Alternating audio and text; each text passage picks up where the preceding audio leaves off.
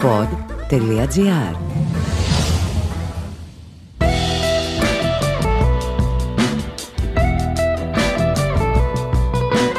Την Αθηνά την ξέρετε. Μη σας πω κιόλας ότι την έχετε αγαπήσει. Μιλώ για σας που παρακολουθούσατε φανατικά την τηλεοπτική σειρά «Μην αρχίζεις στη μουρμούρα» αλλά και τα νούμερα του Φίβου Δελιβοριά. Η Αθηνά λοιπόν, Αθηνά Τσαγκαράκη στο επίσημο, είναι σεναριογράφος με μεγάλη καριέρα στην τηλεόραση. Μεγάλωσε στην Καρδίτσα και μέχρι να φύγει για τη Θεσσαλονίκη δεν ήξερε ότι υπάρχουν λεσβίες. Άλλωστε μέχρι τα 20 της δεν είχε καλή σχέση με το σώμα της και τις ειδονές του. Πώς λοιπόν άλλαξαν όλα, με ποιο άγγιγμα, ακούστε την εξομολόγηση της Αθηνάς έχοντας κατά νου και την έρευνα τριών Αμερικανικών πανεπιστημίων σύμφωνα με την οποία σε οργασμό φτάνει το 65% των ετεροφιλόφιλων γυναικών και το 86% των ομοφιλόφιλων γυναικών. Εάν χωρίσουμε την ειδονή σε 10 ίσα μέρη, στον άνδρα αναλογεί το 1 και στη γυναίκα αναλογούν τα 9. Αυτή ήταν η γνωμάτευση του Μάντι Τηρεσία στη διαφωνία του Δία και της Σύρας για το ποιος γεύεται περισσότερη ειδονή. Έχει δίκιο ο Μάντις που ο θρύλος λέει ότι έχει περάσει επτά ολόκληρα χρόνια ως γυναίκα και μάλιστα ετέρα. Οι γυναίκες που μιλούν σε αυτό το podcast ίσως έχουν την απάντηση. Δεν μοιάζουν μεταξύ τους. Έρχονται από άλλες συνθήκες ζωής, διαφορετικές κουλτούρες και προτιμήσεις και σε αυτή τη συζήτηση με τον Σταύρο Θεοδωράκη θα υπερασπιστούν την αλήθεια του σώματός τους, με ελευθερία και τόλμη.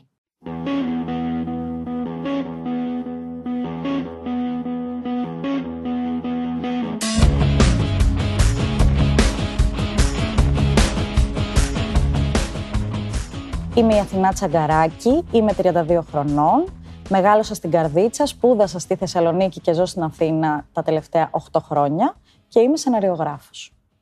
Κάποτε με τη Μουρμούρα. Μουρμούρα, έξαψη, το αύριο μας ανήκει, δράμα, τα νούμερα. Με το φίβο. Ό,τι καλύτερο μου έχει συμβεί. Ναι. Δεν υπάρχει. Ήταν πολύ ωραία τα νούμερα. Και απελευθερωτικά. Ναι, εντελώς. Και μπράβο στην ΕΡΤ που το κατάφερε. Νομίζω ότι το χρειαζόμαστε αυτό στην τηλεόραση και ελπίζω να αναπτυχθεί έτσι, να απλώσει πλοκάμια σαν κατάσταση. Ποια ταινία θα ήθελες να υπογράψεις; Εμένα μου αρέσουν πάρα πολύ ταινίες με τρομερή ανατροπή στο mm. τέλος. Όπως και η ζωή σου άλλως ήταν Ακριβώς. μια ανατροπή, έτσι. Ακριβώς. Η ζωή μου είναι μια συνεχόμενη ανατροπή, η αλήθεια είναι. Ένα ε... νέραστο κορίτσι, θα έλεγα, ναι. μέχρι τα 20 της, ναι. που γνωρίζει έναν έρωτα στο πρόσωπο ενός άντρα, αλλά ολοκληρώνεται όταν ανακαλύπτει μια άλλη γυναίκα. Ναι. Και μάλιστα η μαμά μου έκανε το come out αφού τελείωσε η πρώτη μου σχέση. Γιατί ήμουν κουρέλι και ήθελα τη μαμά μου. Η, η πρώτη σχέση με γυναίκα; Με γυναίκα, ναι. Και της το είπα εκεί. Έχω την αίσθηση ότι είχε μια μικρή ελπίδα ότι εντάξει, μωρέ. Αναζήτηση, το έζησε, αναζήτηση εμπειρίας. Αναζήτηση εμπειρίας. Οπότε μετά γνώρισα δεύτερο κορίτσι. Και έτσι λέω έτσι και έτσι γνώρισα ένα κορίτσι μου. Εκεί λίγο φαντάζομαι, λίγο μαγκώθηκε παραπάνω. Αλλά εντάξει, καταλάβαινα ότι τα καταπίνει για να είναι καλή απέναντί μου και αυτό είναι πολύ σημαντικό. Στην καρδίτσα που μεγάλωσες, οι λεσβείες δεν ήταν ποτέ ορατές. Ε; Δεν ήξερα ποτέ ότι υπάρχουν λεσβείες γενικά. Πραγματικά. Δηλαδή πήγα στη Θεσσαλονίκη 18 χρονών και μου έκανε come out μια κοπέλα από τη σχολή μου ενοχικά. Ε, πρέπει να σου πω κάτι και εντάξει καταλαβαίνω αν δεν θες να μου μιλάς μετά. Και εγώ λέω Παναγία μου τι θα μου πει; Μου λέει αυτή η κοπέλα που βγήκαμε δεν είναι φίλη μου. Είναι κοπέλα μου. Λέω τι ωραία. Γιατί να μην σου ξαναμιλήσω; και είχα νιώσει τόσο άσχημα. Λέω ένας άνθρωπος πίστευε ότι δεν θα του ξαναμιλήσω γι' αυτό. Επειδή θα ήταν λεσβία. Ναι. Δώσουμε ένα, ένα χάρτη της σεξουαλικής σου απελευθέρωσης; Στο σχολείο ερωτευόμουν αγόρια παράφορα μέσα στο μυαλό μου. και μετά γινόταν κάτι και τα ξερωτευόμουν μέσα σε ένα δευτερόλεπτο. Δεν μπορούσα όμως να καταλάβω γιατί. Έλεγα, μα, μα πριν δύο λεπτά ήμουνα καρδιοχτυπούσα. Ε, Αυνανιζόσουνα. Όχι. Άργησες; Ναι. Λίγο πριν το σεξ έγινε κι αυτό. Δεν είχα ακριβή επαφή με το σώμα μου Και μάλιστα, ενώ από παιδάκι είχα full σεξουαλικές σκέψεις, ένιωθα τρομερή ντροπή και ενοχή. Και μάλιστα έχω ρωτήσει τους γονείς μου, μήπως με πιάσατε καμία φορά να κάνω τίποτα και με μαλώσατε ή κάτι; Όχι, λέει ποτέ. Έχουμε μιλήσει ποτέ, λέω για το σεξ, μήπως μου έχετε πει οτιδήποτε; Όχι, λέει, εσύ μας είχες πει μία φορά τεσσάρων χρονών, εγώ ξέρω τι είναι σεξ. Τι είναι, τώρα δεν ξέρω αν λέγεται αυτό τηλεόραση. Όταν φιλιούνται με τον κόλλο έξω. Είχα πει. Θα πούμε και πιο τολμηρά πράγματα. Μπράβο, σήμερα, ωραία, οπότε τέλεια. Δεν έχεις πρόβλημα. Οπότε ναι, δεν υπήρχε μια τρομερή ενοχή.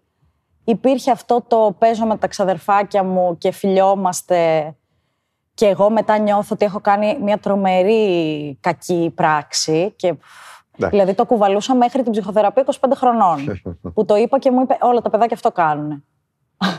Σοκ. Και με το πρώτο αγόρι που έκανα σεξ ήμουν φούλ ερωτευμένη μαζί του και ένιωθα πολύ οικία και αυτά αλλά κάτι έλειπε. Δεν έχει οργασμό. Μμμ. Για κανένα λόγο. Πόσο καιρό κράτησε αυτό; ε, κάτι μήνες. Και κάπου εκεί ήρθε και το κομμάτι της αυτοεξερεύνησης και όταν ήρθε και σε οργασμό κάποια στιγμή μετά από coaching από μια φίλη μου, ότι συνέχισε το, μη σταματάς εκεί που Χαϊδέψου νιώθεις κτλ. έτσι, κάντο, ναι, και αυτά. Είμαι σε φάση, άλλα παιδάκια το κάνουν από τριών χρόνων. Και εγώ το ανακάλυψα. Περίμενα Τώρα. να φτάσω 20. Έλεος. Μετά μου κάνει ερωτική εξομολόγηση μια φίλη μου, που ήξερα ότι είναι λεσβία, αλλά εγώ τόσο απελευθερωμένη ήμουνα στα λόγια, τόσο όταν έγινε έπαθα μεσαίωνα. Τι, τι είναι αυτά τα πράγματα; Αυτά είναι περίεργα. Λέω θα φιληθώ και θα γκρεμιστεί ο κόσμος. Δηλαδή νόμιζα ότι θα κάνει ένα η γη και θα ρουφιχτεί Σε μέσα. ρουφήξει. Ναι. Και δεν έγινε τίποτα από όλα αυτά. Απλά μπήκαν όλα τα κομματάκια στη θέση τους. Λέω, αχ, έτσι θα έπρεπε να είναι. Ήτανε, δεν ξέρω, ήταν κάτι πολύ ολοκληρωμένο, πολύ τρυφερό. Είχε και πολύ απαλή, ήταν και πολύ απαλή. Μια γυναίκα δεν το είχα ανακαλύψει μέχρι τότε, ότι είναι όλο πολύ απαλά πάνω της. Και αρχίζεις και γνωρίζεις τον οργασμό μέσα από το λεσβιακό έρωτα. Τώρα τι να σου πω, ότι μετά συζητούσα με τις φίλες μου που ήταν με αγόρια, οι οποίες επίσης δεν έρχονταν σε οργασμό, οπότε όλοι το θεωρούσαν κάτι πολύ φυσιολογικό αυτό. Να μην έχουν οργασμό. Ναι. Εκτός από δύο φίλες που είχα, που ήταν οι τυχερές της παρέας που ερχόντουσαν κολπικά σε οργασμό. Και κάνω σεξ με κοπέλα, η οποία εργάτρια, εγώ τώρα έχω τελειώσει μόνη μου, αλλά μπροστά σε άλλον άνθρωπο καθόλου. Έχω την αγχώδη διαταραχή να μου χτυπάει όλα τα καμπανάκια, πώς φαίνομαι, πώς είμαι, πώς ακούγομαι, πώς αυτό ε, δεν θα γίνει ποτέ, όλα αυτά. Η γυναίκα δεν θεωρεί ότι το σεξ τελειώνει αν δεν τελειώσουμε ή αν δεν μπει κάποιος, ξέρεις τι κουράστηκα στο άλλη στιγμή. Και έπαθα σοκ. Και έτσι πάθανε σοκ και οι φίλες μου που τους έλεγα: Δεν μπορείτε να φανταστείτε. Οι γυναίκες είναι εκεί. Έχουμε και γενικά σαν γυναίκες τον ρόλο του φροντιστή. Οπότε τώρα δύο γυναίκες φροντίστριες μαζί. Χαμός. Τρομερή εμπειρία. Και από τότε η σεξουαλική σου ζωή είναι με μια γυναίκα, Ναι. αλλά έχεις σεξουαλική ζωή και μόνη σου; Ναι. Ναι. Α, εκεί όλα τότε άρχισαν να μπαίνουν γενικά όλα στη θέση τους, να απενοχοποιώ πάρα πολλά πράγματα, να ανακαλύπτω κι εγώ τον εαυτό μου και να νιώθω πολύ άνετα Δηλαδή, και, μόνη μου και, με παρέα. Και μπορείς να βρανίζεις και να περνάς καλά. Βέβαια. Και είσαι Και το σεξ. ε, με μια γυναίκα Ναι. να έχεις οργασμό κτλ. Ναι, βέβαια, βέβαια. Όταν μετά μαθαίνεις να έρχεσαι σε οργασμό, δεν ε, το αφήνει. Δηλαδή, όταν μιλάω με ανθρώπους και μου λένε ότι δεν έρχομαι, δεν τα καταφέρνω ή δεν κάνω κάτι γι' αυτό, είμαι σε φάση ωραία, να το λύσουμε. Το θεωρώ θέμα. Να λυθεί. Γιατί είναι πολύ ωραίο πράγμα για να μην το έχουμε όλοι.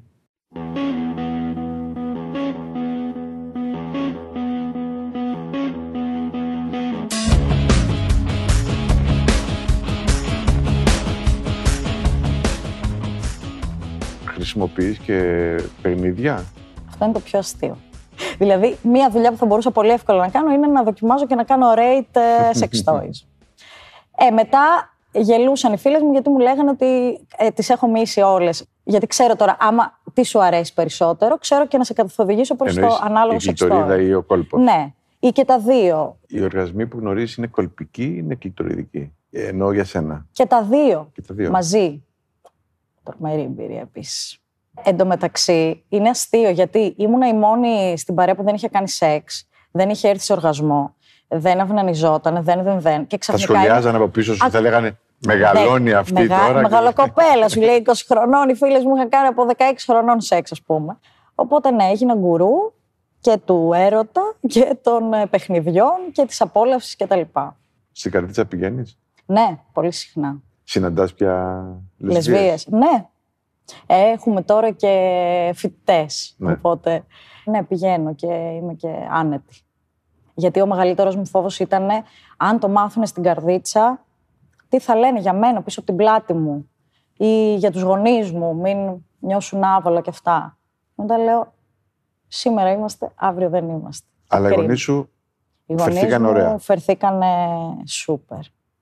Φερθήκαν ωραία. Και ακόμα και η όποια δυσκολία μέσα στο μυαλό τους να κατανοήσουν το οτιδήποτε, γιατί πρώτη φορά που ερχόντουσαν θα σε πρέπει να επαφή. τους το δίνουμε αυτό το δικαίωμα, έτσι. Τους το δίνω και μάλιστα τους ε, δίνω και πολύ credit για την συμπεριφορά τους, γιατί όταν εγώ κάνω come out και οι γονείς μου είναι 60 χρονών, ένας άνθρωπος 60 χρονών μπορεί να μην μπορεί να αλλάξει άποψη για πολύ απλά θέματα που δεν έχει ξανασυναντήσει ή που Ε, δεν γνωρίζει. Για το πιάτο που έχει μπροστά του. Ακριβώς. Θα αλλάξει... Δεν πρέπει να είμαστε αυστηροί.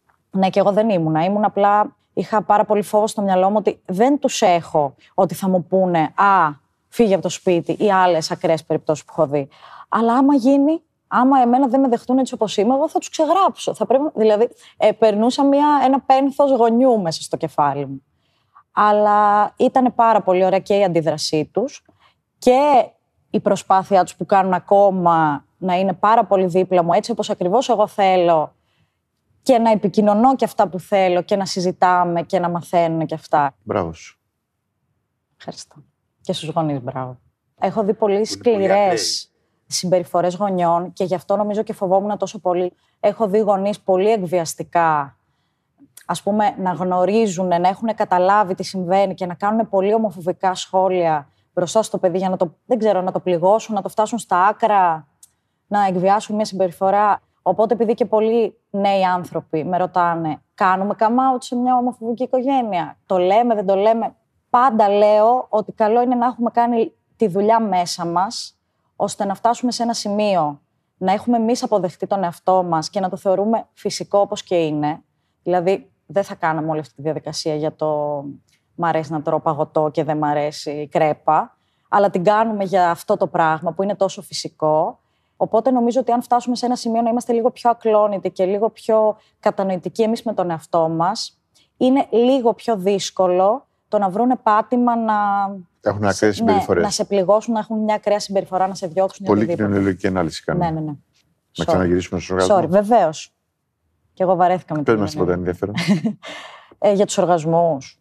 Πολλαπλοί οργασμοί, πολύ ωραίοι. Από παντού οργασμοί, φανταστικοί. Των αντρών δεν ξέρω. ναι. Δεν είναι στιγμή να σου εξομολογηθώ, Ναι. αλλά ε, πες με εσύ και με περιστασιακές σχέσεις ή χρειάζεσαι μια συναισθηματική επαφή; Πολύ ερώτηση κλειδί είναι αυτή. Ενώ νιώθω πολύ σεξουαλικό άτομο, δεν έχω ποτέ καταφέρει να κάνω κάποια περιστασιακή έτσι, επαφή σεξουαλική. Δεν Για- θα πας το βράδυ σε ένα μπαρ να γνωρίζεις μια γυναίκα; Καθόλου. Όχι, όχι. Δηλαδή, κάποιες φορές έλεγα δεν μπορούσα κι εγώ ο εγκέφαλος μου να πάει για ύπνο, να πάει το σώμα μου, να περάσει ωραία και να γυρίσει. Δεν μπορεί. Δεν μπορεί. Θέλω μία συγκεκριμένου είδους ε, επικοινωνία. Εντάξει, αν υπάρχει και συναισθηματική σχέση, ακόμα καλύτερα. Τελειώσαμε. Σε ευχαριστώ. Κι εγώ.